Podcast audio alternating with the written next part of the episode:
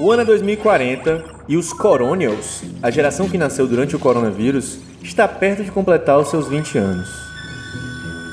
No canto de um bar bolha, como agora são chamados os bares, onde para adentrar é preciso sim estar dentro de uma bolha, o que é de certa forma irônico, uma TV transmite GIFs da Imperatriz Gretchen enquanto anuncia as lives do final de semana e um homem de meia idade resmunga.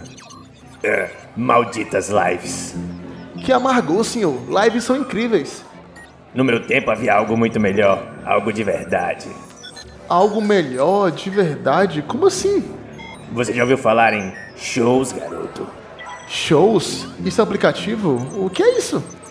Basicamente, pagar para ficar em pé durante horas, sentindo o cheiro de suor das pessoas que estão pulando ao seu redor, muitas vezes após enfrentar longas filas e pagando valores superfaturados por uma cerveja puro milho. Geralmente, havia pessoas no palco e elas tocavam músicas de verdade. Caramba, senhor! Me fala mais, por favor. Você quer saber mais?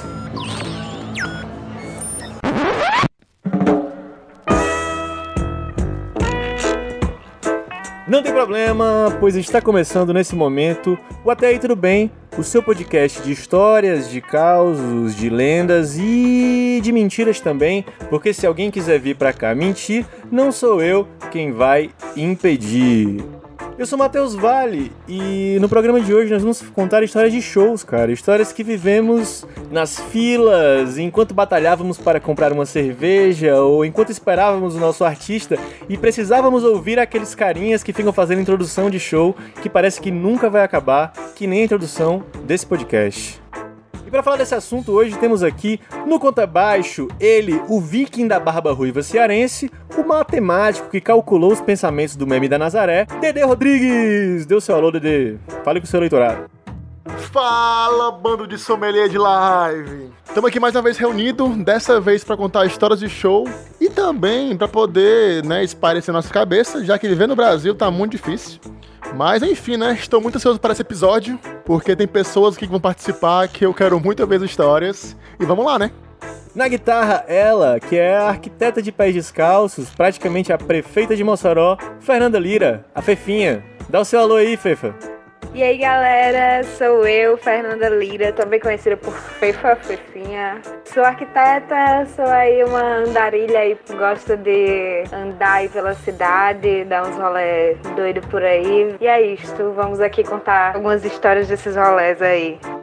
Ah, que massa, que massa. E para complementar o nosso time na bateria, ele que inclusive participou do nosso primeiro episódio e que voltou a pedidos, o grande Ian Gabriel, o Daddy Yankee. Manda o seu alô, Ian.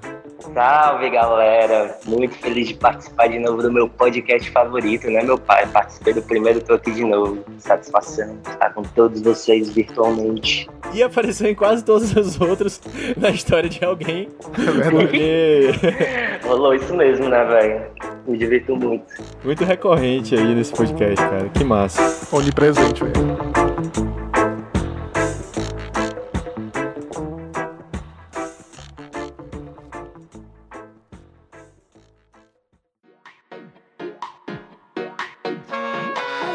Da gente falar sobre histórias de shows, lá no nosso Instagram, inclusive siga se você não seguiu, arroba até aí podcast, a gente perguntou para as pessoas histórias que elas viveram na faculdade ou coisas loucas que aconteceram enquanto elas viviam esse tempo louco, que foi o tema do nosso último episódio, escute lá. E a gente teve um monte de resposta e eu vou compartilhar com nossos convidados e convidadas de hoje e vamos nessa. A gente teve como resposta de coisas loucas que viveram na faculdade sair da aula para um rolê que acontecia em frente à faculdade, virar à noite no rolê e voltar de manhã já direto pra aula. Ah, macho, já fui pra aula, já virado, bom demais. Eu achei prático, cara. É praticamente uma cadeira que você tá fazendo ali que. Ah, não pode perder aula. A Ana Luísa mandou aqui que ela levou uma carreira de uma manada de bode na faculdade. Caralho! Como é que pode, mano? Dependendo do curso hoje, tem o risco de você levar uma carreira de gado, né? é verdade. Ih, rapaz. Aí tá, tem muito, papai. Professor dizendo que na época era conhecido como mestre dos magos. Por quê? Fui curioso. Porque era baixinho ou porque ele sumia? Boa pergunta. Tem orientador que é mestre dos magos, né? Esse é um clássico. É, o velho Goshin. Pois já tive um professor que, segundo ele, foi atropelado pelo circo lá, lá do FRN E aí, quando a gente perguntou por quê, ele disse que o amigo imaginário dele simplesmente mandou e ele se jogou lá. Caralho. Caralho! Meu Deus. Amigozinho imaginário pau no cu, viu? Eu não sei nem se rir disso é, é bom, tá ligado? Caralho. E tem um concurso, mas não envolve psicotécnico, né? Pra ser professor. Aí. É, realmente fica meio assim, né, do destino. É, o bicho parecia meio doido É mesmo. o marketing dele, né? O professor Biru. Figura.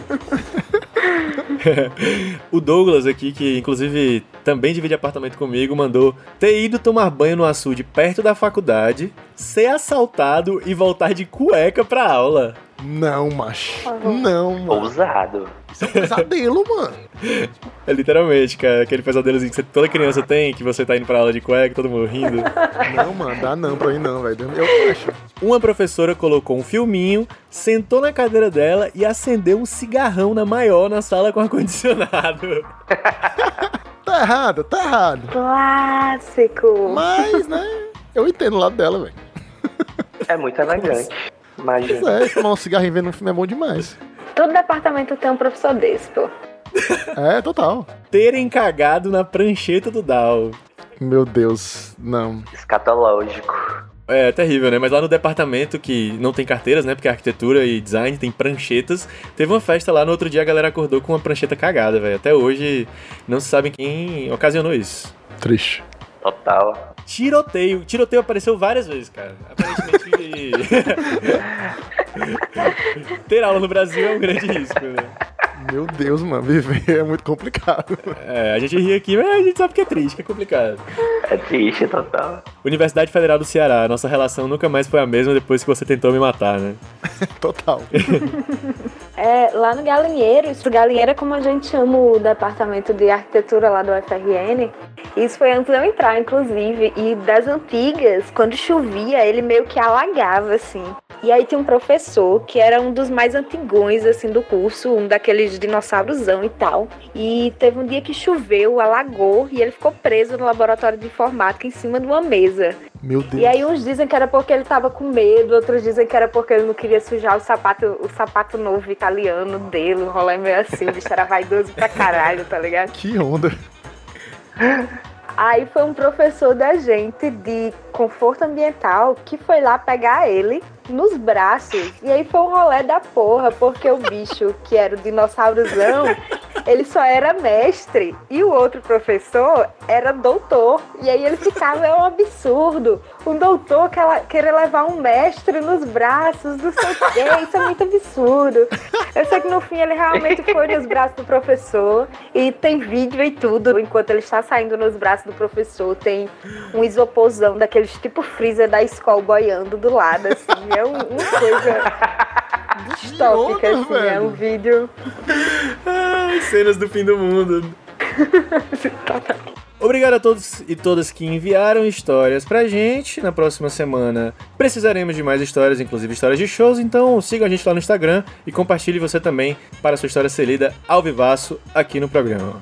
Agora sim, vamos para as nossas histórias de show.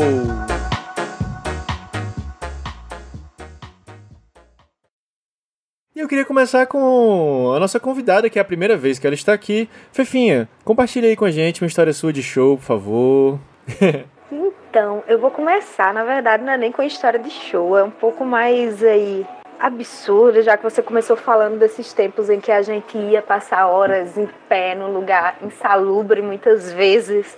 Então, eu vou começar, na verdade, com a história de um festival que eu fui, que foi o Universo Paralelo, um festival na Bahia, um festival de sete dias. Numa praia, assim, no meio do nada, no meio do nada, assim. E aí eu fui com meu irmão, mas meu irmão ele voltou um dia antes do fim, que ele tinha que trabalhar e, e tinha família, né, e tal. E eu fiz, não, vou ficar pela Bahia, ir na Chapada Diamantina, conhecer a Chapada e tal. Só que aí eu fiquei por lá e não sabia ainda como eu, como eu ia pra Chapada. Eu só sabia que eu ia, só tinha decidido que eu ia. E aí meu irmão veio no dia antes, e aí no último dia, eu já sozinha, né, lá, fui na área de internet, só tinha um lugar lá que tinha internet, e fiz, vou dar notícia aqui pra minha família e tal. E aí passa um amigo meu, de outra cidade, um amigo meu de Fortaleza, e aí ele chega me dizendo que ia pra Chapada também. Só que na verdade ele ia pra outro festival tocar. Que era um festival de, de mais sete dias. Tem esse detalhe. Meu Deus. Caraca! Aí do É só um outro festival. detalhe. É. Só um detalhe. Mero detalhe, velho. tu já tava no festival de muitos dias e aí apareceu essa oportunidade de ir pra um maior. né? Até então tudo bem, eu estava só apenas querendo sair do meu festival de sete dias. Estava só querendo isso. Só que esse festival também ia ser na Chapada, esse outro festival, que era o Ressonar, né? Também ia ser na Chapada. E aí ele fez, vamos combinar uma hora, a gente sai lá pra fora, que era tipo, um, tipo do, da área do camping, lá pra rotatória, que era onde ficavam os ônibus. Era uma coisa de mais ou menos uns 3 a 5 quilômetros de distância, assim. Aham. E aí a, a gente combinou de juntos, que ele também não sabia como ia, pra gente procurar um ônibus, uma van, alguma coisa do tipo, e tentar ir pra Chapada juntos. Eu ia pro. tava querendo ir pro Capão e ele ia seguir pro festival dele.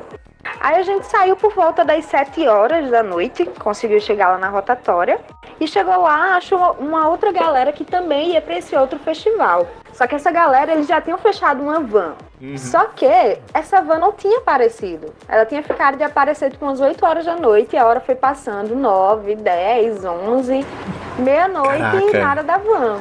E a galera já tava assim, é isso, a van foi embora e deixou a gente e é isso e tal. E a gente também foi atrás de procurar outro jeito de ir embora e tal. E não conseguia achar. E não tinha pousada, não tinha nenhuma pousada. O único canto que a gente achou, tipo assim, cobrava 200 reais por pessoa.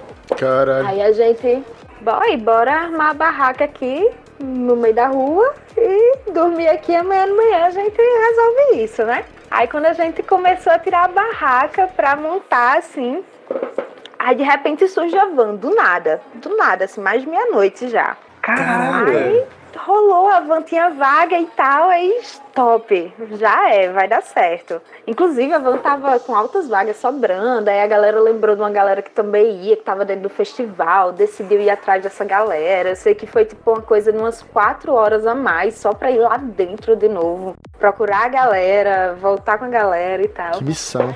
E aí quando a gente foi sair de lá, era tipo quase amanhecendo já.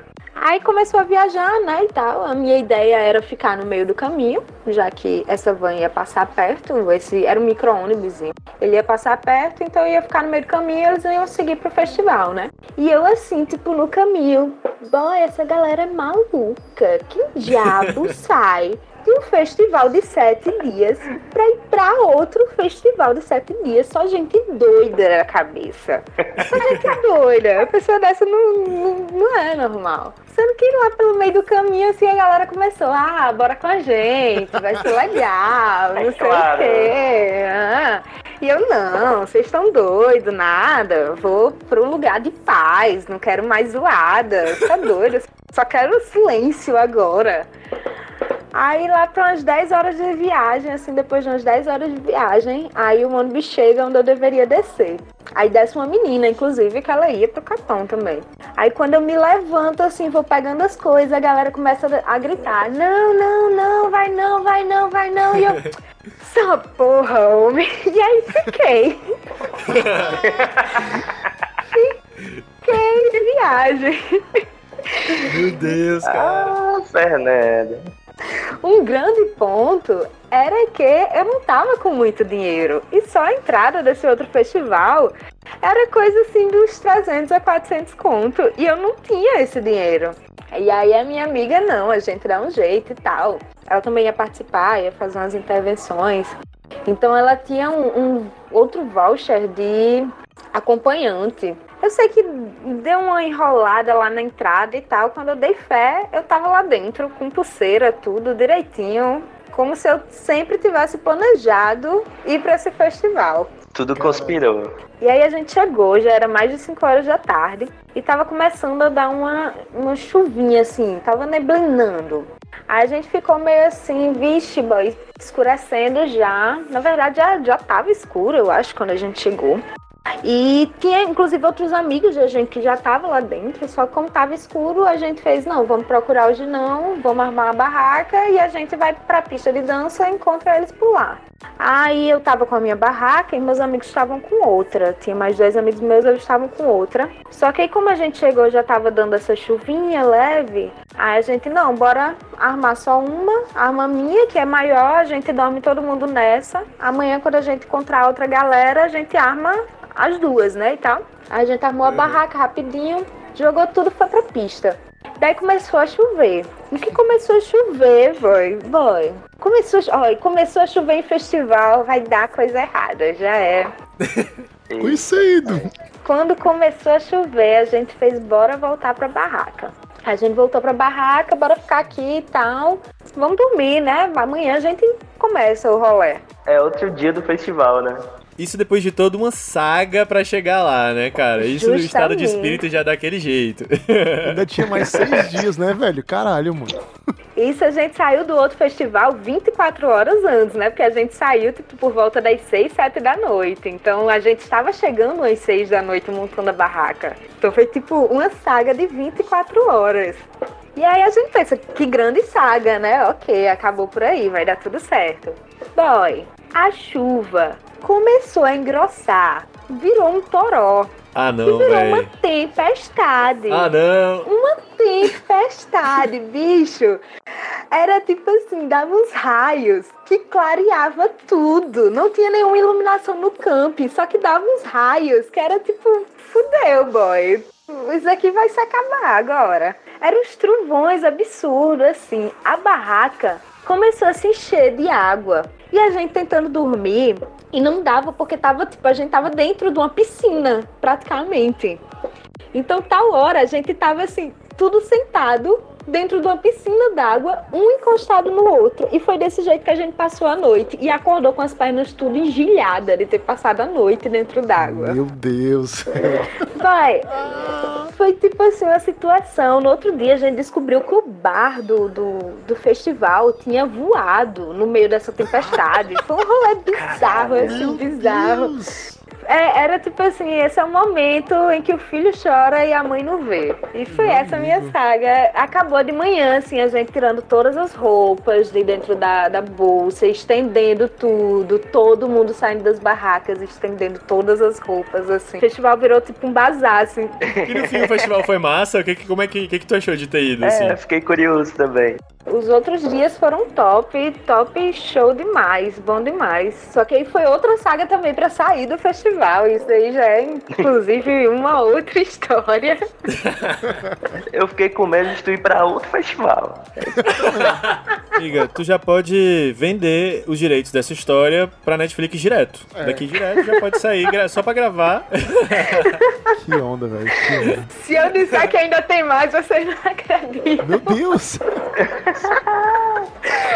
Bicho, essa foi a viagem mais comprida da minha vida. E olha que começou, tipo, uma semana antes, aí em Fortaleza, quando eu fui pra Bateu. Meu Deus. Voltou de Salvador, eu fui pra Mossoró, de Mossoró fui pra Recife. Foi um rolê, assim, Transcendental.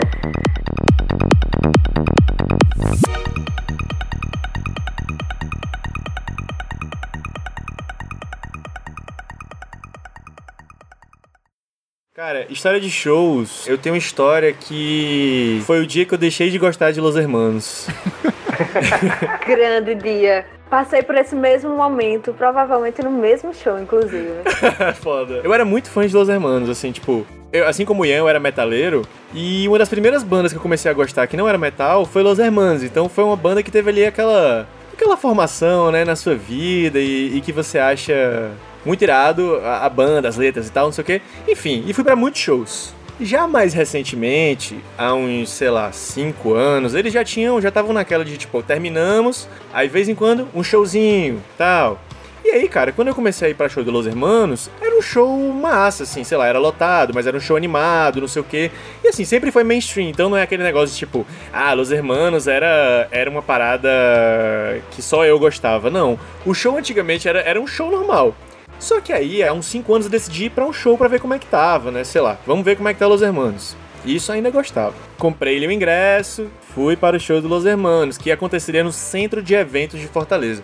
O Centro de Eventos de Fortaleza, vale ressaltar, é um prédio extremamente mal projetado que ele parece uma caixa do tamanho de um estádio de futebol, toda fechada, horroroso por fora. E aí é esse lugar que fazem shows megalomaníacos. Eu já fiquei assim meio, meu irmão, show do Los Hermanos, num ambiente assim, né, fechado, meio claustrofóbico, mas beleza, vamos nessa, vamos dar uma chance. Fui. Chegando lá, bicho, já aquele, aquele ambiente meio estranho, né? Pra show, um lugar fechado, centro de convenções, mas beleza. Sobe lá uma banda aleatória para começar o show, toca lá a primeira banda de abertura, tranquilo.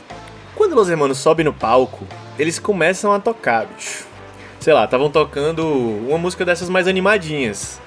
E aí, cara, quando dali a primeira frase da música, começa o maior barulho que eu já ouvi na minha vida, que são as pessoas cantando, velho. E aí, automaticamente, eu percebi que eu tava num culto. Era praticamente um culto da igreja evangélica. E o Los Hermanos ali, o Los Hermanos, né? O, o vocalista, o Los Hermanos, cantando. E a galera cantando muito alto. E eu não conseguia ouvir o cara cantar, velho. Até aí eu fiquei, porra, foda, mas massa, porque os caras fazendo sucesso, eu não, jamais vou, vou achar isso ruim, é maravilhoso, né? Enfim, a banda é boa. Até que eles começam a tocar Último Romance, que é uma, uma música que é originalmente da Cláudia Leite, que o Los Hermanos gravou. E procure é, Cláudia Leite cantando Último Romance no programa Altas Horas. E aí, cara, eles começaram a tocar essa música extremamente romântica, e quando eu olho pro meu lado, tinha um casal se beijando, chorando e filmando e cantando ao mesmo tempo. Eu com meu coração de Grinch, coração de pedra, eu olhei naquele momento, foi quando Los Hermanos acabou pra mim. Aí Caralho, eu... velho. não tem nenhum motivo pra não usar Los Hermanos. É o Grinch do Los Hermanos também, velho. Porque, cara, é, se beijar tudo bem, foda-se, chorar e se beijar tudo bem. Tá, mais ou menos bem. Mas filmar e cantar ao mesmo tempo? É muito informação. Mas eles se filmavam ou eles filmavam a banda? Não, eles se filmavam em selfie Caralho. enquanto se beijavam loucamente e choravam. Caralho, boy. É romântico. É romântico, é romântico. Eu confesso que achei bonito. Caralho, acho que eu compartilho do mesmo sentimento de Vale, boy. Não, eu sentiria vergonha. Macho, eu achei incrível, confesso que achei incrível. Eu queria ver esse vídeo, inclusive. Fazer eu não faria, mas eu ia olhar assim com a carinha de, pô, romântico. É, pô, o, o- pô, é uma música muito forte, velho. Então, pra eles ali, devia ser um momento muito fora, velho. Cara, se fosse a versão da Cláudia Leite, eu teria chorado. Então, tenho que admitir que. Eu parei de gostar do Los Hermanos no show também que eu fui. E aí o Rodrigo Amarante disse que ia cantar uma música do projeto solo dele, que era uma música inédita. E uma menina do lado levantou as mãos pro céu, assim, como se estivesse no culto mesmo, como disse o Vale. Começou a chorar e a dizer: Mas uma semente está sendo plantada. E chorando loucamente, bicho. É, é impressionante. Ai, é um culto mesmo, velho. Incrível, velho. Era 100%. Foi nesse momento que eu olhei assim: caralho, vai, que coisa bizarra é essa? Uma rinha de fãs de Los Hermanos contra fãs de K-pop. Os dois a 80 por hora. Pesadelo.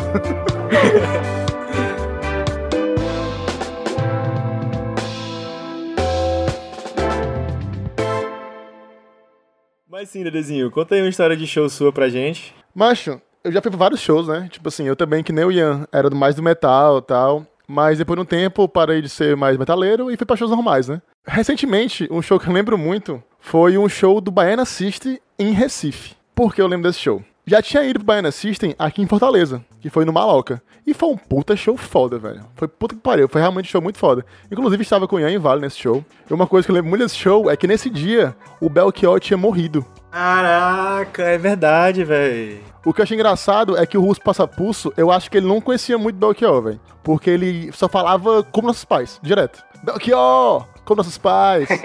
aí meia hora aí. Belchior, como nossos pais. Caralho, mano, ele decorou só isso, mano. E ele falou isso várias vezes. Mas enfim, não veio ao caso do show de Fortaleza, que foi um show irado. Foi, né? Mas aí o que foi que aconteceu? Ano passado, 2019, fui primeira vez pro Carnaval de Recife, né? Recife Olinda.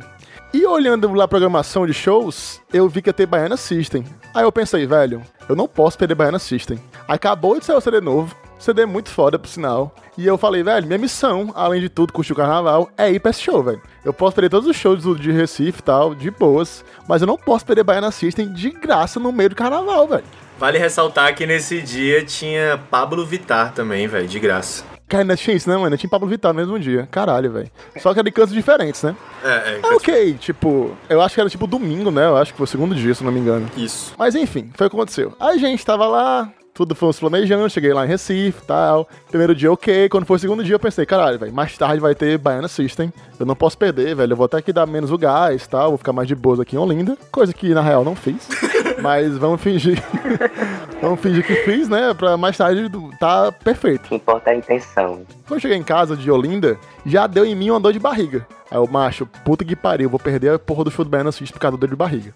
Não acredito, não. Puta merda, mas não, velho, vai dar certo, vai dar certo. Aí nisso, era sete pessoas que iam pra esse show. Então a gente foi em carros separados, né? Ah, vão na frente que eu vou depois. Aí nisso foi na frente o Valinhos, tal, com outra galera, e ia eu, Duda e Clebson, né, que tava com a gente lá, em outro carro. Agora, espera só eu passar aqui um pouquinho menos mal pra gente pra esse show, que eu não quero perder nem a pau esse show. Aí beleza. Passou um pouquinho, fiquei um pouco melhor, né? Aí nisso pedimos o Uber, né? Era pra uma Lagoa do Araçá, eu acho que é o nome do lugar, enfim, era uma coisa assim. Aí a gente tava lá no Uber, aí comecei de novo a passar mal no Uber. Aí eu, puta que pariu, mano, vou passar mal no meio do show. Ah, mas lá deve ter um banheiro, foda-se, eu não quero perder nem a pau esse show, quero Baiana System. Aí nisso, o cara não sabia onde é que ia ser esse polo, porque acho que era um polo novo, e ele não tinha noção de onde era mais ou menos o palco. Aí não, cara, chegamos aqui e tal, acho que a partir dali é interditado, não pode ir. Desçam aqui e vão andando que é perto. Aí descemos eu, Duda e Clebson e fomos andando, meu amigo. O cara deixou a gente muito longe, velho. Muito longe. Aí eu, que bosta, velho. Mas vamos aqui, né? Tamo aqui nós três conversando e tal, tá de boa, não tem problema nenhum. Aí nisso a gente foi chegando perto e começamos a ver assim, tipo, ao longe o palco, né? Só que, tipo assim, a gente tava vendo as costas do palco. Uhum. Aí, ah, deve ser ali e tal, deve ser ali. Aí, velho, a gente entra pelo lado esquerdo, assim, da parte de trás do palco. Meu amigo, eu nunca na minha vida, nunca, nunca, vi um canto tão lotado e apertado, mano. Por quê? Porque botaram o Baiana System pós-CD novo num lugar, mano, que não tinha saída, velho. Como assim? Caralho. Era um quadrado, o palco fechava esse quadrado e você não tinha pra onde sair, só tinha um canto pra sair pra entrar, praticamente. Caralho, velho. Caralho, velho. É Quase a boate Kiss, né? Era tipo, se acontecesse um negócio, era. Exatamente, eu falei, caralho, mano, como é que fizeram isso? Botaram o Baiana System num lugar que não tem saída, velho. Tipo assim, não era um canto aberto. Ele realmente dava pra parede. A- o palco era de frente pra parede, tá ligado? Botaram o Baiana System numa rua sem saída. Botaram o Baiano System. Foi tão, foi tão dramático. É.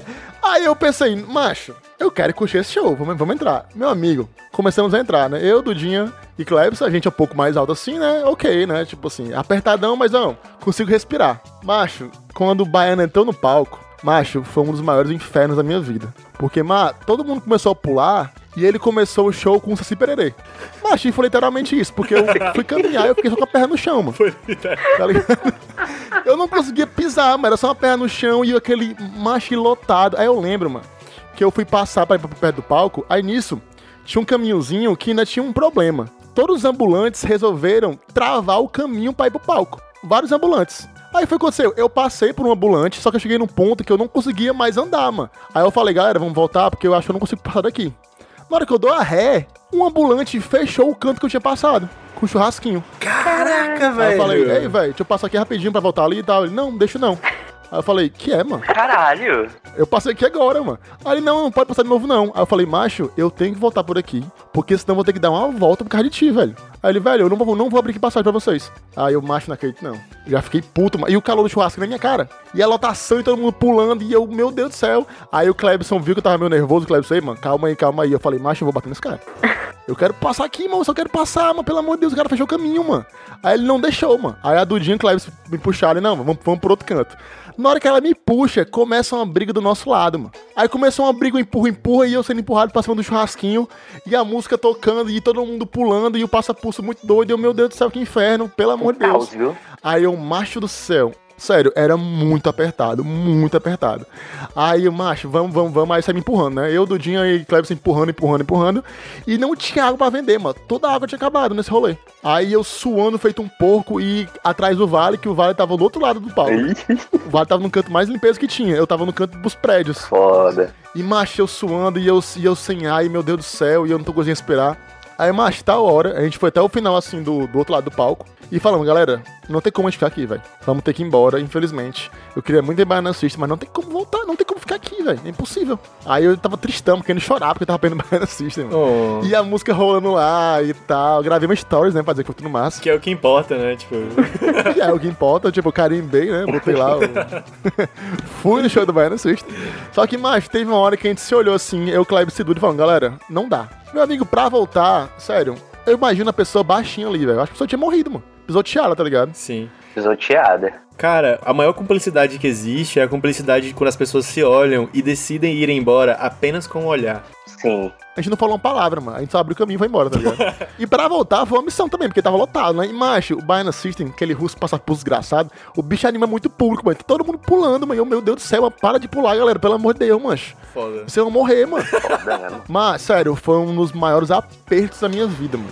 E eu fiquei muito triste porque perdi o show do Baiana System. Realmente, acho que vi três músicas. Vi, entre muitas aspas, né? Uhum. Porque na real eu só passei raiva e quase brigo com um cara do churrasquinho. E foi embora, assim, a gente foi embora, tipo, impressionado com a burrice que tinham feito de colocar Baiana System numa rua sem saída. Porque, meu amigo, é, é foda. É isso aí. Foi um erro de logística. Totalmente, velho. Mas enfim, né? Sobrevivi, perdi o show.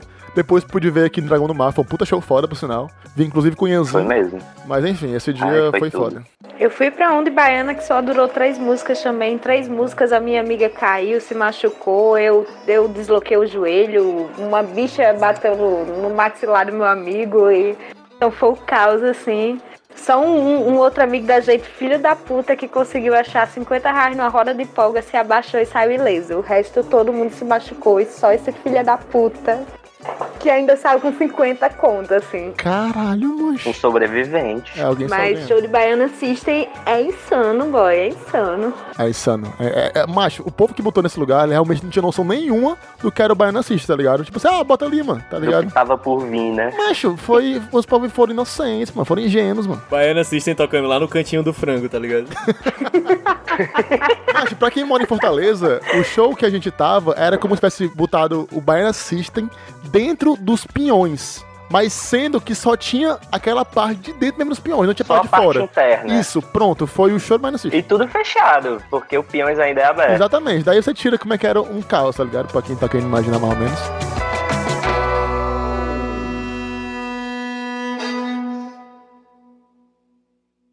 Agora eu queria saber do Ianzinho aí, uma história dele de show também, cara. Compartilhe com os nossos ouvintes que estão nesse momento cortando uma cebola, lavando uma louça.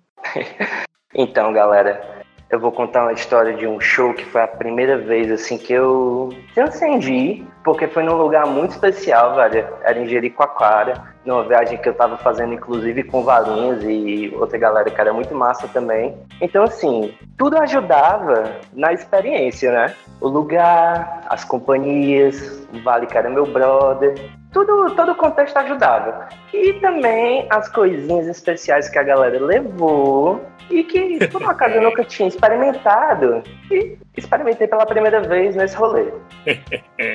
Então foi assim. A gente chegou lá, né, em Jeri e tudo mais, um lugar muito lindo. Já tínhamos passado, acho que pelo menos uma ou duas noites. E na terceira noite, provavelmente na terceira noite, ia acontecer um show de graça do Lenine. Oh, E eu achei que era a oportunidade perfeita para primeira vez em Jericoacoara com todo mundo reunido. pra experimentar umas coisinhas especiais. Exatamente. Hum, E aí, beleza, a gente tava lá no lugar onde a gente estava hospedado e tudo mais, os meninos que eram mais experientes já, ah, vamos ver a PAC mesmo, vamos. Aí beleza, todo mundo se muniu do que tinha que munir e nós saímos, né? E a vida seguiu naturalmente, todos muito felizes, a gente conversando, show do Lenine pra gente conversar, bebida, tudo normal, mas nada de alterações ou nada do tipo. aham. Aí beleza, o Lenine começa a tocar, velho. Showzinho, voz e violão do Lenine em Jericoacoara. A coisa mais fofa do mundo, tá ligado? Clima de. Sei lá o que, de, de pura fofura mesmo, tá ligado? Uma coisa desplugada. Aquelas Calminha. luzinhas penduradas, né? Uma coisa assim, bem Pinterest. Exatamente, pô, uma coisa intimista. Mas eu sei, velho, que a partir assim da terceira, quarta música, eu fui começando a suar, a suar, suar, suar, eu não conseguia parar, meu amigo. E uma empolgação que vinha muito pesada, tá ligado? Uhum. E aí, o show ia desenrolando, o Lenin ia tocando. Eu nem conhecia as músicas do cara direito, mas eu já tava cantando junto. Tu fez o download da discografia na cabeça na hora. amigo. Automaticamente, velho. Automaticamente eu fiz o download da discografia do Lenin inteira na minha cabeça. E aí eu passei por muitas emoções nesse show, assim, da completa euforia para assim a emoção de, de chorar, tá ligado? No show do Lenin. Cara, eu lembro que uma hora eu olhei pro Ian, aí ele falou assim: Cara, eu vou, vou comer ali alguma coisa. Aí ele saiu e ele voltou com uma espiga de milho. em- Que ele, tipo assim, comeu em um segundo a espiga inteira e ficou chupando a espiga e tirando salzinho, velho.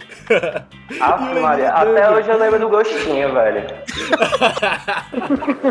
Cara, é loucura, cara. Esse adendo do, do milho, a Gabi sozinho me falou isso. Que o Ianzinho tava travado chupando esse milho.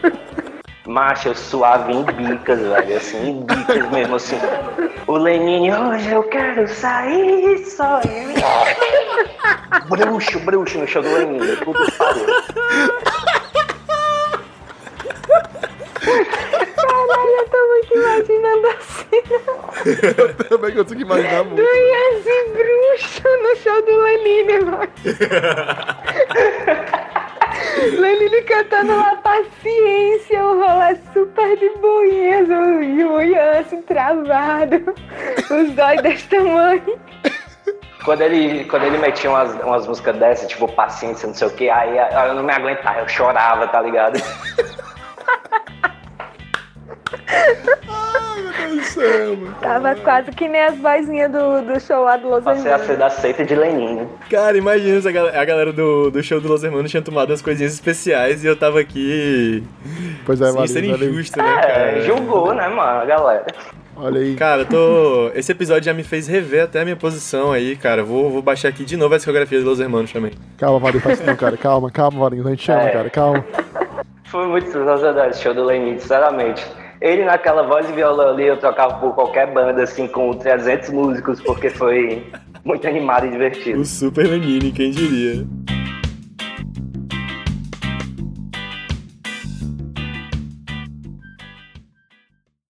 Uma outra história que eu lembrei de show foi no show do carnaval também. Foi carnaval de 2018, se eu não me engano. E aí, quem me conhece sabe que eu sou a pessoa do joelho podre.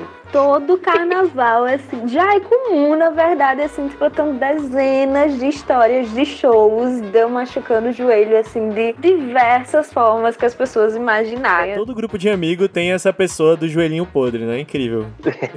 Eu, eu sou a dos meus amigos. E aí eu sou conhecida já, tipo, todo carnaval eu me machucar. Já é muito comum me machucar em, em rolês no geral, mas todo carnaval eu me machuco. E aí chegou o carnaval de 2018, um carnaval que durou não apenas quatro, mas seis dias, porque a gente chegou assim na quinta-feira pra abrir o carnaval em Olinda. Direto da Ressonar, né? Direto da Bahia. É, com certeza. O pior é que essa viagem foi realmente essa que foi direto da Bahia. É, Esse carnaval foi realmente assim, foi o emendado aí dessas viagens. E aí chegou lá quinta-feira de carnaval, tudo certo, sexta-feira tudo certo, sábado tudo certo, domingo tudo certo, segunda, terça-feira, terça-feira de carnaval de noite, show de Ciba rolando. E aí haja pular e tal, não sei o que, de boaço, tudo certo. E aí já tava tipo, caralho, Fefa. Último dia de carnaval, Fefa tá inteira. Caralho, boy. Show. e eu sem acreditar, assim, terminou o show de Ciba. E eu pula, pulava assim loucamente no show de Ciba. E beleza, tô boaça aqui. Tô massa, top show. Inteira. E aí depois do show de Ciba, só tinha mais um show, que era o show de Bongá, e aí acabou o carnaval. Já era carnaval em Olinda, era ir para casa dormir e quarta-feira de cinzas, né? E aí, quando terminou o show de Siba, a galera que tava comigo, a galera da minha casa lá, mesma casa no carnaval, ei galera, tá bom, vamos pra casa já, a gente tá querendo ir embora e ninguém quer ver o show de Bongá, não. Aí eu fiquei meio triste e tal, mas ok, beleza, tudo bem. Já que vai todo mundo pra casa, eu vou também, né? Vou só me despedir do meu amigo Vale, que eu não sei mais quando eu vou vê-lo. E aí eu que estava lá em terraça, na hora que eu virei pra dar tchau pra Vale, meu joelho fez prec e eu caí no chão. Caralho. No último minuto de carnaval. No último minuto de carnaval. E eu voltei pra casa na quarta-feira de cinzas com o joelho, que era o dobro do meu tamanho, assim. Foi uma coisa. Puta merda, velho. Tem que ver, é aquela coisa do hoje não, hoje não, hoje sim. Hoje sim. Caramba, E aí velho. foi isso, Com requintes de crueldade. Os acréscimos, velho. Outra história de outro show que eu lembrei foi o show do Mac DeMarco que teve em Olinda. E aí eu tinha ido para Recife com dois amigos meus participar de um evento de urbanismo que ia estar rolando lá em Recife. E aí o evento terminava na sexta, o show era no sábado. E aí no sábado a gente decidiu, achou por bem que era uma boa ideia, antes do show, a gente dar um rolê de bicicleta para beber cachaça. E a gente cantou. Normal, normal. Normal. Porra, velho. E a gente andou até uns 3 quilômetros pra um lugar que a gente viu, uma cachaçaria que a gente viu. E aí rolavam as degustações de cachaça lá. E a gente, tipo, vai já tomar cachaça e tal. Vamos comprar umas cachaças também. Cada um comprou, tipo assim, três, quatro garrafas de cachaça. E não bastando a gente ter ido de bicicleta, bebido cachaça, a gente ainda voltou de bicicleta bêbado com uma ruma de garrafa de cachaça. Cada um carregando uma ruma de, ca- de garrafa de cachaça. Limites. Limites, Quem não. tem limite é município. E aí a gente chegou em casa embriagado pra se arrumar pra ir pra Olinda, né? Se arrumou e tal, rapidinho, fez carreira pra Olinda. A gente chegou mais cedo em Olinda. E aí eu tenho um amigo que toda vida que ele vai em Olinda, ele tem que comer um acarajé na Sé. É tradição pra ele comer um acarajé na Sé. E a gente chegou embriagado, depois de pedalar horrores, assim, ter passado o dia pedalando no meio de sol. E a gente chegou em Olinda, né? Chegou lá na parte de baixo e ele fez, eu quero uma acarajé na Sé. E eu, não, boy, você não quer uma acarajé na Sé, não. Eu quero uma acarajé na Sé. Não, pô, tem acarajé aqui embaixo. Pra quem na Sé? Não, acarajé na Sé. E aí a minha amiga também, não, bora, na Sé e tal, não sei o que. E lá vai a gente, né? Ladeira da Misericórdia. Vale ressaltar que a Sé é extremamente alto, cara. É no ponto, um dos pontos mais altos, né, da- de Olinda, assim. Mas tem que ir pela misericórdia, mano. Só daí já explica tudo, tá ligado? Ah, o nome da ladeira é Ladeira da Misericórdia. Fala sério, bicho. A gente subiu aquela ladeira desgraçada. Chegou lá em cima, ele comeu a carajé e tal, não sei o quê. E a gente desceu pra ir pro show. E eu putaça, putaça, porque tava subindo a sério. Putaça mesmo. E aí, quando a gente chegou no show, os bichos queriam ficar sentados no primeiro show. Não queria curtir o primeiro show. Porque estavam cansados da ladeira, né? Eu fiquei mais puta Pô, ainda. aí é foda, véi. Aí eu, beleza, eu vou curtir sozinha então. Fui curtir sozinha na lateral do palco. Aí curti o primeiro show. O primeiro show era Bugarins. Aí curti, não, não conhecia a banda ainda. Curti pra caralho, adorei a Foda. banda e tal. Foi, foi foda mesmo, assim. E ele, eles estavam abrindo, estavam fazendo essa turnê com o Mark DeMarco. E achei foda, assim. E aí, quando terminou o Bugarins, foi começar o show do DeMarco, né? E aí eles queriam ficar mais afastados do palco. E era um lugar que eu não conseguia enxergar nada. O palco era bem baixinho, assim, e eu pequenininha, um metro e meio, né? Não conseguia enxergar porra nenhuma. Eu fiz, boy, vou voltar lá pra onde eu tava, pra lateral do palco. E aí nessa lateral do palco tinha uma escadinha que dava pro palco e não tinha ninguém na frente, só tinha um segurança e um bicho que acho que tava produzindo lá o show. E aí eu fiquei lá assistindo e tal. Aí daí a Fé começa a conversar com segurança, com esse bicho e tal. E aí a gente conversando, dava fé, os bichos faziam, homem, suba aqui esse degrau, acho que fica melhor de você ver. Aí eu, beleza, show, subi o degrau. Aí passava o show, passava o show, passava o show. Daqui não fica melhor pra você, não? Aí subia mais um degrau, né? Realmente fica. Obrigada aí. E aí assistindo o show, ia passando o show. Quando dava fé, vinha pra aqui. Aí ia lá, subia mais um degrau. Não, eu sei que quando dei fé, eu estava simplesmente assistindo o show do Marco de Marco de cima do palco.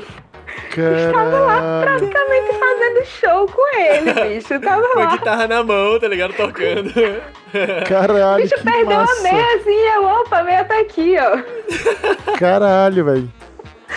E foi assim que eu assisti o show do Mac DeMarco. O primeiro que eu nunca nem imaginei que eu estaria no show do Mac DeMarco. Foi, fiquei sabendo desse show de última hora. E aí quando eu dei fé, eu estava no palco com o Mac Que DeMarco. foda, velho. Que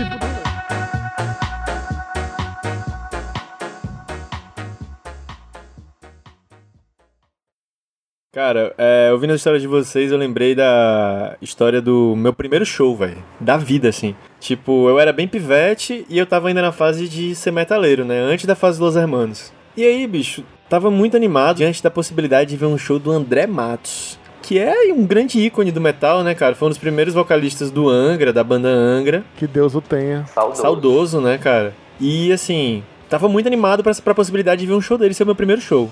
E aí, bicho, já criei aquela expectativa de falar com a minha mãe, né? Que eu vou falar, mãe, vou pra um show de metal. É 11 horas da noite, num lugar que você nunca ouviu falar. Aí pensei, pô, minha mãe nunca vai deixar eu ir pra esse rolê, né? Tal, aí fiquei, cara, preparei todo o discurso de como eu ia falar pra ela, de como eu ia revelar que ia um show, pedir autorização, prometer mil coisas que ia me comportar, que ia voltar, não sei o quê. Aí eu cheguei e falei, mãe, seguinte, preciso conversar contigo, tô querendo ir pra um show. Ela, beleza, pode ir. Não, mãe, peraí, mãe. Eu, não, mãe, o show é tal hora lá, ah, beleza, pode ir, tranquilo. Mas, mãe. Calma aí que eu não me preparei pra isso. Aí eu falei, pô, mãe, vou precisar aí de uns, de uns, pelo menos uns 20 reais. Aquela época, né, cara? Era dinheiro. Aí ela, 20 reais, aquela coisa. Por que, que você precisa de 10 reais? Tamo aqui 5 reais, né? Traz o troco e tal. aí, cara, eu peguei aquela grana. Eu morava em Messejana nessa época. Um amigo meu do bairro que ia comigo também, que era metaleiro e tal. E ia só a gente, a gente tava meio preocupado já, porque não tinha uma turma, né? E assim, ir pra um show de metal é um rolê meio de turma e tal, que você vai curtir. Beleza.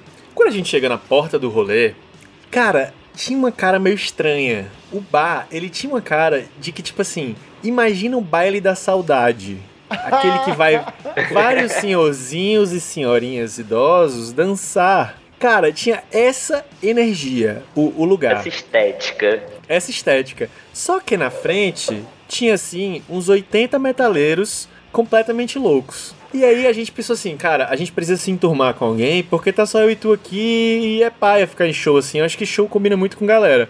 Vamos se enturmar. A gente chegou pros caras assim, primeira galera que a gente viu na frente, falou: Ei, irmão, é show do André Matos, né? E tal, vai ser foda. Aí o cara, porra, vai ser. Corta a cena. Esse cara, ele tinha um moicano de um palmo de altura. Eu juro pra vocês, cara, não tô, não tô exagerando. O moicano tinha um palmo de altura feito com cabelo liso. Qual era a técnica que ele usava? Ele usava sabonete no cabelo. Eu sei, porque, cara, a 10 metros de distância dele, você sentiu o cheiro de Lux. Aquele sabonete Lux. E aí, cara, de alguma forma ele derreteu esta porra de sabonete e usou o sabonete pra deixar o cabelo no lugar. Meu E aí Deus. ele tinha uma, uma jaquetinha escrita anarquismo e uma calça jeans toda fodida. Ele, é, cara, vai ser massa, não sei o que, roda punk, vai ser irado, não sei o que. E aí, beleza. Esse era um dos nossos primeiros amigos. O segundo cara que a gente fez amizade era o cara que tava conversando com ele. Que, cuja alcunha era Davi Metal. O sobrenome dele era esse. Davi Metal. Que ele ficou muito famoso porque ele foi naquele programa Ídolos e ele cantava uma música que era tipo assim: Meu ursinho, ah", aí fazia um gutural. Meu Caralho, eu lembro! Toscaço. Esse cara foi o meu outro companheiro no show de metal. Nesse momento eu tinha ido embora, se fosse eu, tá ligado? Foi. E aí a gente ficou, cara, será que a gente entra? Justamente porque assim, esse lugar tá com energia bizarra. Bizarra, bizarra. Aí ele falou, cara, claro que entra. Toma aqui um golinho. E aí depois tu decide. Aí ele me deu uma bebida ali que é conhecida no Ceará como celular, que é aquele cantilzinho de, de cachaça e pioca. Eu já dei uma golada. E aí, lembrando das milhares de promessas que eu não fiz pra minha mãe, Já de cara. e entramos. Quando a gente entra, eu fui primeiro entender como é o ambiente do show. Porque você, imagina, depois que já foi um monte de show, você sabe como agir. Mas seu primeiro show, tudo ali é novo. E aí, cara, eu fiquei olhando aquele, aqueles arredores. E aí entrou a banda de abertura. Foi a primeira vez que eu encontrei esse inferno do show, que é você tem que ouvir uma banda inteira que você não tem interesse. Às vezes é legal, às vezes não é. Mas nesse caso não foi. E era uma banda de hardcore praiano. Quando essa banda começou a tocar, os metaleiros ficaram putos, putaços. E começaram a jogar coisa. E nesse momento eu já me identifiquei, já comecei a, a, a me sentir mesmo é, bem, bem, recebido no lugar, né? Naquele ódio, meio aquele ódio, aquele caos. E o povo fazendo roda punk, meu amigo punk de cabeça para baixo no meio do, do negócio, voando, e Davi Metal pulando do palco. Cara, uma, uma grande emoção. Eis que chega a hora do show de André Matos, né? Que eu, pelo qual eu tinha esperado anos na minha vida. E aí, bicho, André Matos sobe no palco no auge dos seus ali, acho que devia ter 1,50m e poucos de altura. Ele é. É um tamborete. Ele entrou no palco com uma jaquetinha, sabe aquelas jaquetinha meio tuxedo, jaque, aquele meio hobby de luxo, vermelhinho? Classic André Matos, esse lookzinho, viu? Eu acho irado. Ele parecia um mago, ele parecia um mago. Um pequeno mago sábio. Cara, ele tava muito estiloso. Era a verdadeira figura ali de Jesus Cristo Superstar. E aí, bicho, ele começou, né? Já começou naquela pressão, tocou ali um clássico do Angra e tal. E, porra, muito foda, a gente ali. Cara, incrível a sensação de você estar no, no seu primeiro show, vendo uma banda que você sempre quis. Aí o cara, ele vai começar a segunda música, a gente escuta uma sirene. Ué, ué, ué, ué, ué, ué. Puf, abre a porta, os policiais entram no, no lugar. Parado! Essa casa não tem alvará. Cara, todos os metaleiros foram do céu ao inferno. Ou se tratando de metaleiros, foram do inferno pro céu, que é o pior caso, né? A polícia entrou, falou que a casa não tinha alvará, que aquela era uma casa que era usada apenas realmente pra fazer dancinhas de idosos, que não tinha, não podia ter nada ali além da meia-noite, isso já era umas duas da manhã. E, cara, parou na hora, não, não pôde continuar. Eu sei que assim, aí eu pensei, cara, fudeu, essa vai ser uma, a pior noite de, de primeiro show da história. E aí o baterista do André Matos vira pra gente e fala, galera, já que pelo menos não vai ter show, eu vou jogar aqui a baqueta. E, cara, ele jogou a baqueta e eu só vi aquele negócio voando, voando, voando, voando, voando. E eu, meu Deus, velho, esse é meu momento. Esse vai ser meu momento, pelo menos isso eu vou ter. A baqueta vem perfeitamente e dá na testa, abaixo do moicano do punk. Em um movimento de câmera lenta, ela para perfeitamente nos meus pés, velho. E na hora eu pisei, e quando eu pisei, a galera já ficou, já desistiu, assim, né, de pegar, porque tava pisado ali bem seguro, e eu peguei aquele prêmio, cara, que pelo menos foi, tipo assim, como se fosse verdadeiro totem da vitória de ter ido pro meu primeiro show. Porque se você já foi no show, você sabe que aquilo ali é um, é um verdadeiro mimo, cara, pra quem vai no show.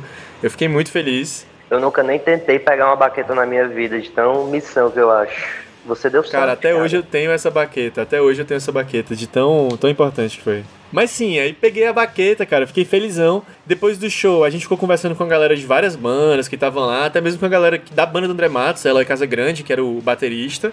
E assim, não foi um um show foda, mas foi uma experiência massa, porque, enfim, consegui pegar ainda a baquetinha e voltei pra casa são e salvo, graças a Deus. Mas foi um show de uma música só, né? foi um show de uma música só. E foi 30 reais o ingresso. O Vale pagou pra ver um single. Foi. Eu só lembro que eu fui no show seguinte a esse, que foi André Matos fazendo show na praia. Com orquestra sinfônica. Exatamente, que ia ser gravação pro DVD Olha. e ele chamou a Orquestra Sinfônica. Duas coisas que eu ri muito nesse dia foi que teve a banda de entrada. O nome da banda de entrada era Mind Flow. Na real, teve seis bandas de entrada. Mas o Mind Flow era. Caralho, era um festival, maluco. Era um festival, era. Né? Só que aí a banda maior depois do André Matos era o Mind Flow. Era banda de progressivo e tal. E Aham. quando- quando ele subiu no palco, ele mandou um Boa Noite Salvador, velho. E aí, mano? ele mandou Boa Noite Salvador! Meu amigo, ele foi vaiado esse show inteiro. O cara perdeu a moral nos primeiros segundos de show, mano. Porque o cara claramente tava perdido, mano. Aí o que foi acontecer? Outra coisa que eu ri muito foi que, tipo assim, o ponto auge do show era exatamente ter a orquestra sinfônica, tá ligado? A orquestrazinha Aham. lá com ele e tal. E caralho, vai ser muito foda. Vai ser o dia amanhecendo aqui e tal. Não sei o que, vai ser um negócio bonitão pra um DVD, né? Bonita. Pensei eu, né? Sim. Meu amigo, aí falou, ah, vamos aqui agora parar o show um pouquinho e tal. Isso, o show rolando, o André Matos rolando, né? Vamos aqui parar o show aqui um pouquinho e vamos trazer aqui agora a orquestra. Mas os caras trouxeram, mano, um monte de cadeira de bar, mano. Da escola. um monte, velho. Mas, pelo amor de Deus, um DVD e a orquestra sinfônica sentada toda em cadeira de plástico, mano. Da escola, da Brahma, pelo amor de Deus, macho. Caralho, meu. A organização não tinha nenhuma lógica, mano. Era tudo amarelo com preto e, e eu, meu Deus do céu, mano. O cara vai fazer um live e pintar um beira, O tá cara vai ligado? fazer um Tipo, DVD, maluco, aí. Boteco do André Matos. Aí, mancho, a banda entrou e eu não conseguia levar a sério, mano. Porque, tipo assim, sei lá, o bicho tocando Fairy Tail, aí a mesinha de Bama, faltava só uma cervejinha, uma Itaipava, mano. E eu, não, mano, não consigo não. A música lá toda sinfônica e os tiozinhos sentados bem na beirinha, mano, da, da cadeira de plástico. Massa, perfeito, velho.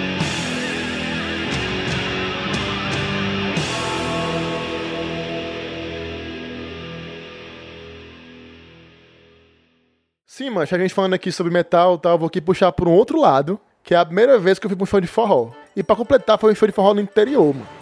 Mas qual foi o contexto por trás disso, né? Seguinte, era 2007 mais ou menos, era 2008, coisa assim. E eu tava no interior com os amigos meus, né? A gente tinha viajado pra casa de praia lá em Uruaú, que eu citei aqui antes já. Uhum. Aí a gente, de manhã, foi pra lagoa, que tinha lá perto, tomar um banhozinho. E chegando lá, tinha umas meninazinhas perto assim da gente. E um amigo nosso, ele tava queixando essas meninas. O bicho aproveitou o tempo na lagoa pra queixar alguém, pelo amor de Deus, né?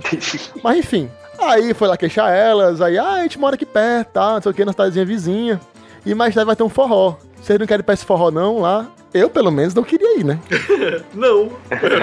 É, aí o brother, não, vamos, vamos, vamos. Aí eu falei, mas vamos da onde, mano? Uma. Nem dinheiro eu tenho, mano. Tô liso, mano. Tipo, não tenho dinheiro nenhuma. Aí, não, a gente vai, a gente vai. Aí, ah, beleza, tá. Aí no canto tal, chega lá, você vai saber onde é, porque a cidadezinha é pequena, só tem esse canto e vai ter esse forró lá hoje. Aí, beleza. Vamos embora da, da lagoa, aí cheguei em casa. Aí, velho, que porra é essa marcou forró pra gente ir, mano? Você não tem nem dinheiro, mano. Aí, não, eu tenho dinheiro, a gente paga a entrada de todo mundo e tal, vamos. Aí nisso era eu, um amigo meu e mais três amigas. É isso aí, Massa. Não, vamos não, vou não, posso não. Eu pago todo mundo. Opa! Opa! claro. Agora já é. Aí eu perguntei pro meu tio, né? Tio, como é que chega aqui nessa cidade? Ele falou: Ó, é o seguinte, ou vocês vão por fora pela estrada, que é muito mais longe, demora muito mais e, tipo, é ruim de ir, ou vocês vão pelos morros, atravessam um riozinho que tem e vai pra essa cidade. Caralho. Aí a gente, tipo, caralho, mano, que missão, velho. Vamos deixar isso pra lá. Aí, não, não, tem isso não. Aí nisso tinha um outro tio meu que ele é bugueiro. Aí falamos com ele, né? Ó, você leva a gente ali pro, pro canto lá e falou, ó, eu posso levar até o, o fim lá, a duna, né? É um riozinho assim, bem, realmente bem curtinho assim, um córrego que tem, você atravessa e tem lá a cidade. Uhum. Aí, beleza, vamos. Só que aí, mano, mas sério, é no meio das dunas assim esse rolê, tá ligado? Aí vamos fim de tarde, e no meio do caminho a pensar, macho, e a volta? Tipo? E a mais eu fiquei na minha, né? Ah, beleza, acho que lá a gente se vira, tá ligado? A gente se vira. Aí vamos lá no bug, o bug lotado, né? Tipo, cinco pessoas no bug, fora o motorista. Aí fomos, tá? Atravessamos um corregozinho e chegamos na cidade. Cidadezinha pequenininha, mano. Realmente muito pequenininha. Aí, mano, não tinha nada assim, nada mesmo. Aí, macho, vai ter show de forró aqui não, velho. Tem show de forró não aqui não. Aí nisso, mano, a gente foi assim, chegando, na- entrando na cidade. Aí chegamos no bar, mano, que ia ter o show. O nome do bar era Priquitos Bar, mano. Hoje em dia esse bar mudou de nome pra Riquitos Bar, ele tirou o peito. Porque eu acho que deu, dava alguma merda, né? Aí, Priquitos Bar. E era com K, o Priquitos. Aí, Prequito com K. é sério, velho. Aí eu já olhei e já comecei a rir. Não, macho, que rolê é esse? Pelo amor de Deus, macho. Aí, mano, a banda era Desejo de Menina. Caralho! Era, e era antes dela estourar, tá ligado? Que um pouco tempo depois estourou. Aí eu, caralho, banda até que boazinha, né, velho? Aí, mano, compramos o ingresso, era 5 reais o ingresso, simbólico. Entramos e esse bicho foi logo atrás dessa menina, tá ligado? Aí ele foi atrás da meninazinha que ele, que ele tinha queixado. Aí eu entrei lá com as meninas, né? Tipo, com as minhas amigas, e ele foi atrás dela lá, ficou com ela num rolê. E eu com as meninas. Nisso, do nada, chega um cara com a blusa da Argentina. Camisa 10, o Riquelme. Baterista do Aviões. É, aí ele começou a puxar papo com a amiga minha e argentina, assim, tá ligado? Falando espanhol. Eu sou argentino e eu tô aqui, a gente. Não, Mas mano. que rolê é esse, pelo amor de Deus, mano? E ele querendo queixar muito a amiga minha, amiga hiper incomodado, mano. Aí ele, tipo, bebão assim, me abraçava. E começava, tipo assim, ei, mano, isso, isso, Ah, eu sou argentino, né? eu sou argentino. Eu falava isso direto, mano. E eu, beleza, mano, eu te digo argentino, Arrombado. porra. Arrombado, caralho. Aí ele, eu sou empresário, eu sou empresário. Aí a gente, caralho, cara chato, velho. Aí eu lembro que teve uma hora que ele foi sentar, aí ele cruzou a perna e tava com a chinelinha havaiana, tá ligado? Aí eu só vi um pregozão embaixo da havaiana. segurando a vaga. aí eu olhei assim, aí eu mandei, esse aí que é empresário, né? Esse arrombado. Tem vergonha desse, mas. Sem vergonha, mano. Devia ser nem argentino, mano. Aí nisso, mano, começou a banda de forró aí, todo mundo dançando. E começou, começou a ter umas brigas de irmão lá e pararam um show. E nisso, mano, eu não achei mais meu brother, tá ligado? Eu, macho, cadê esse bicho? E foi uma loucura, mano. Aí, aí eu lembro que quando encontrei ele, tava putaço, mano. Assim, putaço mesmo, assim. Aí o que foi, mano? Ele, não, mas não quer ficar comigo não, velho. Aí eu, caralho, Olha. mano, foda, mano. Ele, pô, mano, eu vim até aqui, mas não quer ficar comigo. Eu falei, macho, paciência, né, velho? Aí eu comecei a conversar com a amiga dela e acabei ficando com ela, tá ligado? Ou. Aí esse meu amigo ficou puto, mano, comigo. Veio lá, ficava assim, não, tu não quer nem vir, mano. Aí eu, sim, mano, mas qual é o problema? Aí ele, não, não ficar com ninguém, não. Aí me puxou, tá ligado? Caralho, Aí me tirou assim perto da menina e eu, aí eu, mas... Aí eu, que porra é essa? Ele, não, não, tu não quer nem vir. Agora vai pegar a menina, não vou pegar ninguém, é? Que história é essa? E era o Michael Scott esse cara, velho. Aí eu, que é isso, mano? Aí quando eu voltei, mano, tava lá de novo argentino no meio da menina, mano. Opa. Eu sou argentino, eu sou o quê? Aí eu, meu Deus, esse cara é chato, mano. Aí, mano, tá hora o bicho se putou porque não pegou a menina. Aí eu também já tava, tipo, saco cheio do rolê todo, esse argentino lá enchendo nosso saco. Aí eu falei, velho, bora embora, velho. Bora embora. Tipo, já tô. Isso já tinha passado tipo uma hora, tá ligado? Bora embora, já, já deu esse rolê aqui. Aí na hora que a gente sai, mano, o argentino começa a seguir a gente ainda, tá ligado? Ah, não. Bebaço. Caralho. Aí a gente, macho, vamos dar uma carreira, mano. tá fugindo desse bicho. Aí a gente dá uma carreira e vai em direção ao córregozinho, tá ligado?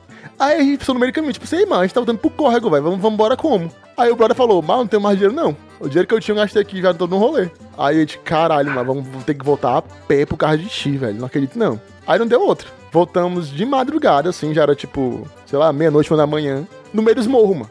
Por causa da porra do show de forró, mano. Mas enfim, velho, foi isso. Foi o primeiro show de forró assim. Tive depois outro show que foi massa. Mas esse eu, eu nunca esqueço o nome do bar, porque eu achei muito engraçado. E também esse argentino enchendo o saco, velho. Foi uma onda. Desejo velho. de menina no Priquitos Bar, Dedê. Só você viu esse show, viu?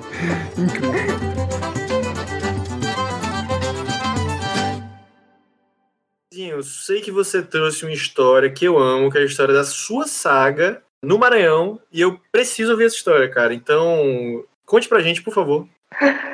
Então, velho, eu fui uma das pessoas que acreditou que teria em São Luís o maior festival de metal do Brasil, mas infelizmente não aconteceu como eu esperava, né? Esse rolê foi em 2012 e na época eu já era adulto e tal, e assim, eu fui mais pra realizar o sonho da minha adolescência, tá ligado?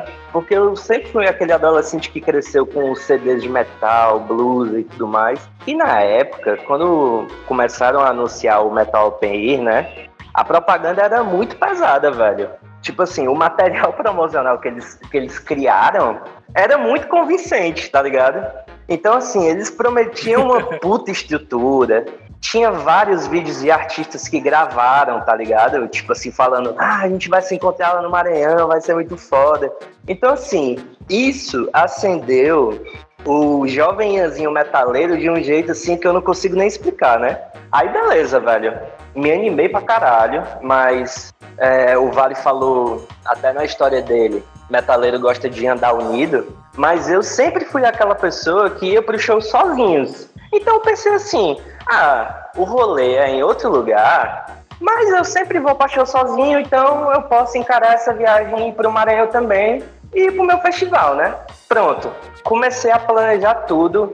Por ser em São Luís, eu fiquei mais feliz, né? Porque ia ser mais barato e tudo mais. Então eu não era uma pessoa que tinha muita grana naquela época. Então tinha que ser tudo assim, uma situação que cabesse no meu orçamento, né? Tô vendendo isso como se fosse um festival que competiria com os maiores do mundo, né, cara? Não era assim um, um showzinho que você tava indo, né? Não, mano, exatamente. O nome do festival foi Metal Open Air, mas a galera tava falando que era Vakin Brasil, entendeu? Antes de anunciarem tudo, pra você que nunca gostou de metal na vida, o Vakin é assim como se fosse a meca do metal, né, na Alemanha. E eles vendiam o festival aqui do Brasil como se fosse a edição brasileira. Meu Deus, velho. Macho, eu lembro disso, eu não pude ir, mas eu lembro que eu também me empolguei, tipo assim, tanto quanto o Ian com a ideia de quanto seria foda, tá ligado? Esse rolê.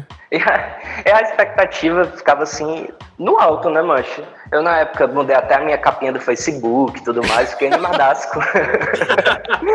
fiquei animadaço com a ideia de ir pro Vaquem Brasileiro. Aí, mano, a primeira coisa que eu tinha que resolver nessa história toda era como é que eu ia. Porque eu não conhecia ninguém no Maranhão, eu também achava que o hotel ia ser uma coisa muito cara. E no final das contas, eu acabei encontrando um cara, um cara que eu não conheci e tudo mais, que ele estava organizando uma excursão. A gente conversou pelo Facebook e tudo mais, aí eu falei, pô, eu quero muito ir, e como é que é o esquema, quanto é que é o preço. Resumindo, o cara, ele vendia tipo um pacote que era uma casa onde ia ficar eu e mais uma galera, que depois eu descobri que era cerca de 50 cabeças. E vendia também o ingresso, né? Era tipo um, um pacote fechado. Caraca, velho. Ah, e ainda, não, e ainda tinha a passagem do, do- de avião também. Então não tinha nenhum estresse, assim, tava tudo, tudo preparadinho pra tu ir, praticamente. Exatamente. Era bom demais pra ser verdade, entendeu? É tanto que eu lembro que eu fiquei muito tempo preocupado, muito mais preocupado com o cara, né? De, pô, será que é um calote? Será que eu comprei uma parada que é, que é fraudosa, entendeu? Me preocupava muito mais com a viagem, com a ida, do que com o festival em si. Mas aí beleza, né, velho? Os dias foram passando, a expectativa ia aumentando, ia ser, ia ser uma viagem muito massa. Mancha, assim, mais ou menos uns dois dias antes do festival, de chegar a data do festival e tudo mais, da minha viagem, começaram a ter vários rumores de cancelamentos. E aí, aquela apreensão do caralho, várias bandas grandes cancelando e tudo mais, mas até então, até o momento em que eu cheguei no aeroporto e tudo mais, as bandas que eu queria ver ainda não tinham cancelado. Então eu tava, de certo modo, seguro. Tu queria ver quais? Eu queria ver na época o Blind Guardian, que era assim a banda que eu mais queria ver na minha vida, entendeu? Quando o Blind Guardian confirmou, eu fui cego, tá ligado? Falei, pô, Blind Guardian vai, o resto é uma coisa meio que acessória, tá ligado? Mas eram muitas bandas grandes, do tipo Megadeth, Symphony X, ia ter uma banda que era um apanhado assim da, dos caras do Kiss, tá ligado? Ia ser um negócio nababesco, mano. Muito grande mesmo. Aí, quando eu cheguei realmente no, no aeroporto, né, o dia da viagem, e aí que eu finalmente fui conhecer a galera, eu vi aquele comboio, né? Mano, era assim, umas 50 cabeças. O cara que eu vi pela primeira vez na vida, Fabrício, um abraço aí. Fizemos ali amizade. Ele, assim, daqueles bem metaleirozão, com vários spikes, cabelão grandão, blusa de banda. E eu, eu sempre fui uma pessoa, assim, que tinha o- as minhas coisas, mas eu era sempre uma pessoa normalzinha. E, e assim, aquele comboio no meio do aeroporto de Fortaleza se destacava, velho. E aí eu cheguei lá, pô, pelo menos eu fiquei tranquilo, porque uma coisa era garantida, né? Eu ia. Os caras estavam lá, tava tudo certinho, chequei passagem, ingresso na mão, tudo indo. O único problema realmente era o festival. Que, macho, foi assim, uma sequência de notícia ruim, tá ligado? A partir do momento em que a gente chegou no aeroporto, ainda no saguão, era só os cancelamentos de banda. A gente entrou no avião, a viagem de Fortaleza para São Luís é coisa de uma horinha. A gente chegou em São Luís e mais cancelamentos, entendeu? Caramba, velho. Então, em uma hora já foram mais pessoas canceladas. Foi foda, velho. Mas então, beleza. Ainda tinha muitas bandas, porque era um festival de três dias e tudo mais. Então, assim, por mais que tivessem, eles tivessem tido problemas, a gente pensava, não, né? Vai rolar ainda, com certeza. Aí a gente chega em São Luís, né? Che- Chegamos de véspera, todo mundo, e aquela apreensão dos cancelamentos e tudo mais, mas a gente ainda tinha que ir pro canto onde a gente ia ficar hospedado. E não era exatamente em São Luís, era um distrito de São Luís, que se chamava Passos do Lumiar. Eu lembro até hoje, esse nome ficou na minha cabeça. Passos do Lumiar, né, velho? Era muito bonitinho o nome. Mas beleza. Chegamos finalmente na casa onde a gente ia ficar, né? Mano, assim, se você vai com uma turma de amigo, você, sua galera, umas 10 cabeças, beleza, a casa era muito massa. Tinha piscina, tinha quartos grandes, tinha dois banheiros, mas o grande problema é quando você vai com 50 cabeças, velho. Puta que pariu, mas. 50 metaleiros que você nunca tinha, que eu nunca tinha visto na minha vida, tá ligado? E aí, eu lembro do primeiro grande impasse desse rolê, que foi o lance dos banheiros, porque um grupo de metaleiros naturalmente tem uma quantidade assim, o dobro, o triplo, 10 vezes mais homens do que mulheres, né? Era como se fosse assim, 40 e tantos homens para três ou quatro meninas. Caralho. E aí, no final das contas, ficou estabelecido que as meninas iam ter um banheiro próprio e que os meninos iam dividir todos os mesmos, todos os mesmos banheiros. Puta que Ah, pariu. que mano. dá de jirico. Não, velho, é justo, é justíssimo. Mas eu nunca usei o banheiro da casa, velho. Eu usei todos os artifícios que eu pude, mas eu não usei o banheiro da casa. Eu não sei nem como é que ele é. Graças a Deus. Ele tinha uma aura ruim, tá ligado, velho? Você passava assim. Ele tinha uma energia ruim. Yeah, eu vou te pegar. Venha cagar, é. Não, Deus me livre tomar um banho ali, meu filho. Mas mesmo assim foi irado, né? A gente chegou lá, aquele clima de chegar, você colocar todas as coisas no lugar e tudo mais. E aí os metaleiros fizeram uma festa do metal no meio da noite, tá ligado? Muito metal, bebida, galera se divertindo, eu tava curtindo o rolê. Até então a gente tava de boa. Eis que na manhã seguinte chega o dia da gente ir ao festival. E aí, beleza, né? O Avan pegou a gente pela manhã e tudo mais, vamos pro festival. Beleza. Faz aquele caminho todo de novo para São Luís, né? Caminho longo de Passo Lumiar para São Luís. E a gente vai passando por uma ruma de coisa, vai passando por uma ruma de coisa, vai passando do centro, vai se afastando, vai indo, vai indo, vai indo. Quando a gente vê, velho, a gente tá numa. como se estivesse na distância oposta do Passo do Lumiar, entendeu? Em Hum. outro distrito, num lugar afastado também. Meu Deus. E em um lugar que não tinha nada, velho. Não tinha nada perto, não tinha construção, não tinha casa, não tinha nada. Era um lugar meio que abandonado, tá ligado? Hum. E a gente não entendia nada, não sei o que, porra, que lugar é esse? Pra onde é que a gente tá indo, né? E aí, quando o cara da van para e fala, chegamos, e que a gente desce, eu olhei assim ao redor, mano, não tinha nada. Era um pasto, uma porteira, uma porteira velha e um pasto, velho, gigantesco, e umas, uns tapumes assim, né? Que pra gente não ver o que tinha dentro. Tô imaginando o Ian chegando, passando por esse lugar e falando assim: Porra, imagina os arrombados que vão ter que ficar aí. Aí o motorista parando, tá ligado?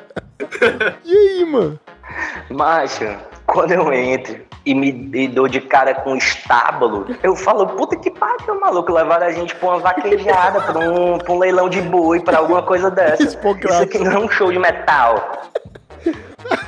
E aí você vai andando, andando, andando, você percorre um certo caminhozinho, e aí beleza, né? Você dá de cara assim com os dois palcos no meio do nada, velho. Um pasto, um pasto, um pasto assim, e uma ruma de barraquinho de comida, assim, tudo distante uma da outra, uma coisa que parece que tinha sido colocada assim há dois minutos antes. Sim. Meu Deus, velho. O Ian ao vivo no canal do Boi, tá ligado? Meu Deus. Essa era a estrutura, velho. A gente chega e dá de cara com isso.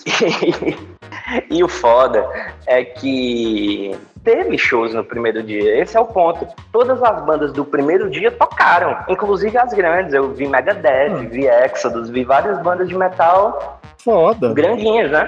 Mas apesar disso, a galera tava tão assim, meio desnorteada com a situação, que até os shows, em certo, em certo momento, ficavam em segundo plano, tá ligado? Porque a gente ia conversando com as outras pessoas, ia colhendo informações da situação que essa galera que tava lá, por exemplo, passava.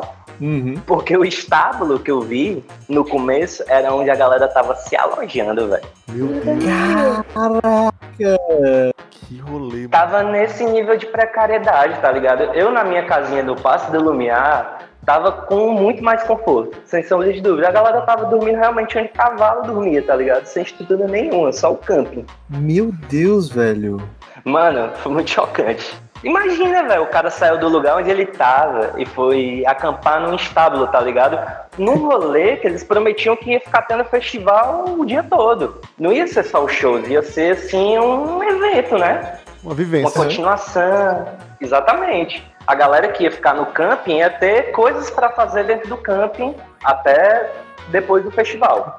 Que era, tipo, cuidar do pasto, botar o gado pra dentro, tá ligado? Tipo, a fazenda. A fazenda. A fazenda do metal.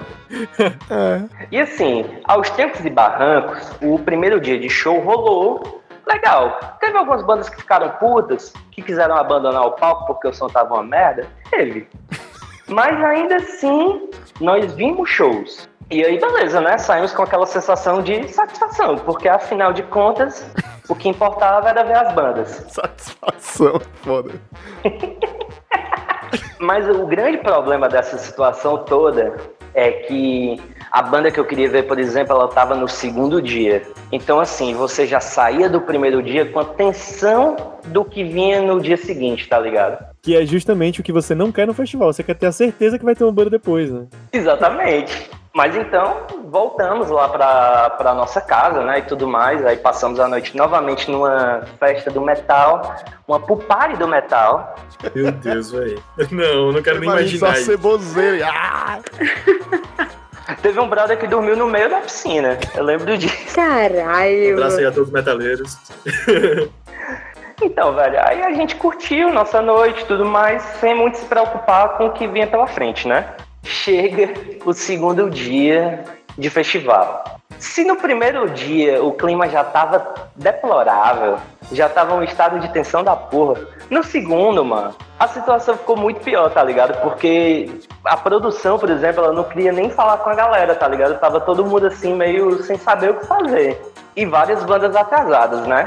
Sem tocar, e nada da confirmação se elas iam tocar ou se elas não iam tocar. Pior de tudo era você ficar no escuro, porque eles seguraram a informação. Ficaram naquela assim, ah, cancelou, não cancelou. E isso perdurando o dia todo, né? E a gente vendo meia dúzia de banda. Várias bandas tocando constrangidas, assim, aquela coisa meio, é, vamos nessa, espírito do metal, né?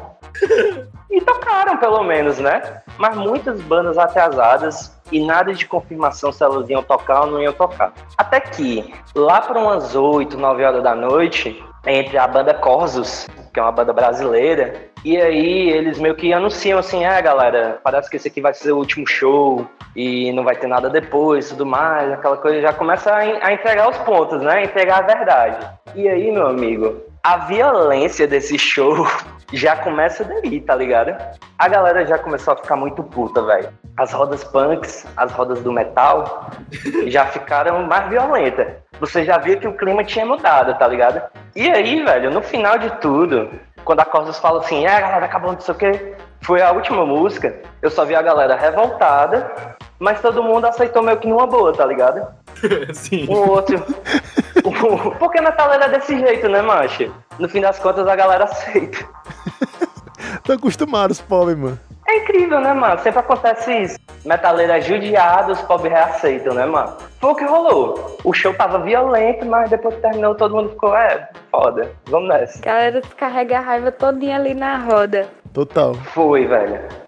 E o resumo da ópera é que o terceiro dia nem teve, galera. Caralho, Caralho, mano, na minha cabeça tinha rolado mais um dia, pelo menos. Não, o terceiro dia a gente já, já desde o começo da manhã não, não tinha nem tensão, entendeu? Já todo mundo já sabia que não ia ter. E a gente ficou com esse dia ocioso. Lá na viagem, né? A gente não tinha o que fazer. Todo mundo queria ir pro festival. E aí, o nosso último dia lá em São Luís foi visitando as praias de São Luís, tá ligado? A gente curtiu o dia, não sei o que, aquele comboio de metaleiro, indo pras barraquinhas de praia, botava um metalzão bem altão, tá ligado? Velho. Que onda, mano. E depois, qual foi a explicação de tudo isso, velho? O que foi que aconteceu pra poder cancelar as bandas? Explicar pra vocês, e aí? Macho, até hoje isso tudo é muito nebuloso, velho. Na minha cabeça ninguém nunca explicou nada. Tiveram muitos e muitos processos em- nas costas do evento, do cara que inventou de fazer, né? Mas pouca coisa resolvida. Agora eu sei que marcou muito, tá ligado? Imagina. Acho que o metal brasileiro nunca se recuperou dessa história. Depois daí acabou 100% o metal, cara. Macho, mas sempre que tem ideia aqui de festival no Brasil, sempre remetem a isso, velho. A merda que deu com o Open Air, tá ligado? Um festival que os caras fizeram no Caribe, que tem até um, um documentário na Netflix, que foi mais ou menos isso, que eles prometeram que ia ser um festival de música eletrônica e que ia ter resort de luxo, e ricaços pagaram, cara, milhões pra ir pra esse festival, e quando chegou lá eram umas barraquinhas de plástico, assim, É foda. fudido. Caralho. Foda. Teve um furacão na ilha, foi um... É muito bom, velho, esse documentário. O nome dele eu acho que é Fire, o grande evento que nunca aconteceu, coisa assim. É da Netflix, é muito bom, vale muito a pena. Assistam lá. Então, só fazendo um adendo, mano, a viagem como um todo, ela foi, assim, uma experiência muito interessante, tá ligado? Passos do Lumiar é um, é um lugar muito simpático, a galera é muito gente boa, mas o único problema, velho, é que lá só tem um canto para comer. Especificamente esse canto. Era o único que tinha perto da gente, o único que vendia comida. Uhum. E eu não sei o que acontecia com a cozinha lá, que qualquer coisa que eles faziam, qualquer refeição que eles faziam, do café da manhã até o almoço, passando pela janta e o lanchinho da noite, todas envolviam panelada, velho. Então você podia comer um pão na chapa com uma panelada. Meu Deus. Caralho, velho. Uma refeição leve, né? Também, assim. É, panelada boa, fez um rolê depois, perfeito. Mano, assim, eu me empanturrava de panelada, velho. Todo santo dia. Porque, Olha. assim, comida na casa tinha pouca. Ou quase nenhuma. Era muito mais bebida. E quando batia fome, a gente ia comer panelada. Incrível, velho.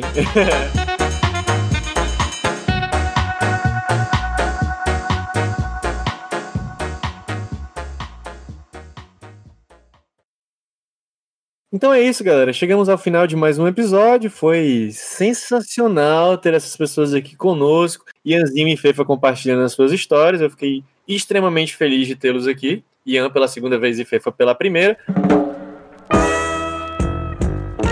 Aí diversos outros episódios que se você não escutou ainda, você tá dando mole, escuta lá. Nos siga no Instagram e compartilhe com seus amigos, cara. Pra quando seus amigos estiverem lavando louça, ou estiverem varrendo a casa, ou até mesmo no busão, quando tudo isso passar, possa nos escutar. Quero agora pedir que nossos convidados e convidadas deem o seu tchauzinho, deixem suas redes sociais aí pra quem quiser segui-los. Começando por você, Dedezinho. Manda aí o seu tchau e deixe suas redes sociais. Queria mandar um beijo, primeiramente, aí pra todo mundo que veio me dar um feedback. Mandar um beijo de novo pra queridíssima e maravilhosa Beatriz Borges. A Bea, linda, incrível, que sempre vem falar comigo, que gostou do episódio, que dá muita força também. E também tem o Israel Malveira, que ele comenta há muito tempo, e toda vez que sai o episódio ele vai lá e comemora. Padrezinha, né? Querida noiva do Ian, maravilhosa, incrível também pessoa. Pra Dudinha, pro PR, pro Igor, que participou do último episódio. Enfim, vários beijos aqui no coração, né? E foi massa gravar esse episódio. Queria ter contado mais histórias de shows de metal, mas enfim, já era muita coisa pra contar. E fica pra segunda parte, né? Porque minha vida de metaleiro teve muito, muito, muito show engraçado, velho. Mas enfim, fica pro próximo, foi massa e obrigado. Foi lindo estar junto com o Fefinha e com o Ian. Além de sempre com o Valinhos, né? Que é maravilhoso. E eu estou nas redes sociais como Dedê Rodrigues com um X no final, no Twitter e no Instagram. Eu também tenho um perfil de fotografia, que é Dedê Rodrigues Fotografia. E é isso. Maravilha. Obrigadão, Dede. Foi ótimo ter você aqui conosco hoje. Manda o seu tchau aí, Fefinha. Deixe suas redes sociais. Foi muito massa, galera. Tô feliz de participar aqui. Estava acompanhando aí o trabalho de vocês, estava curtindo muito.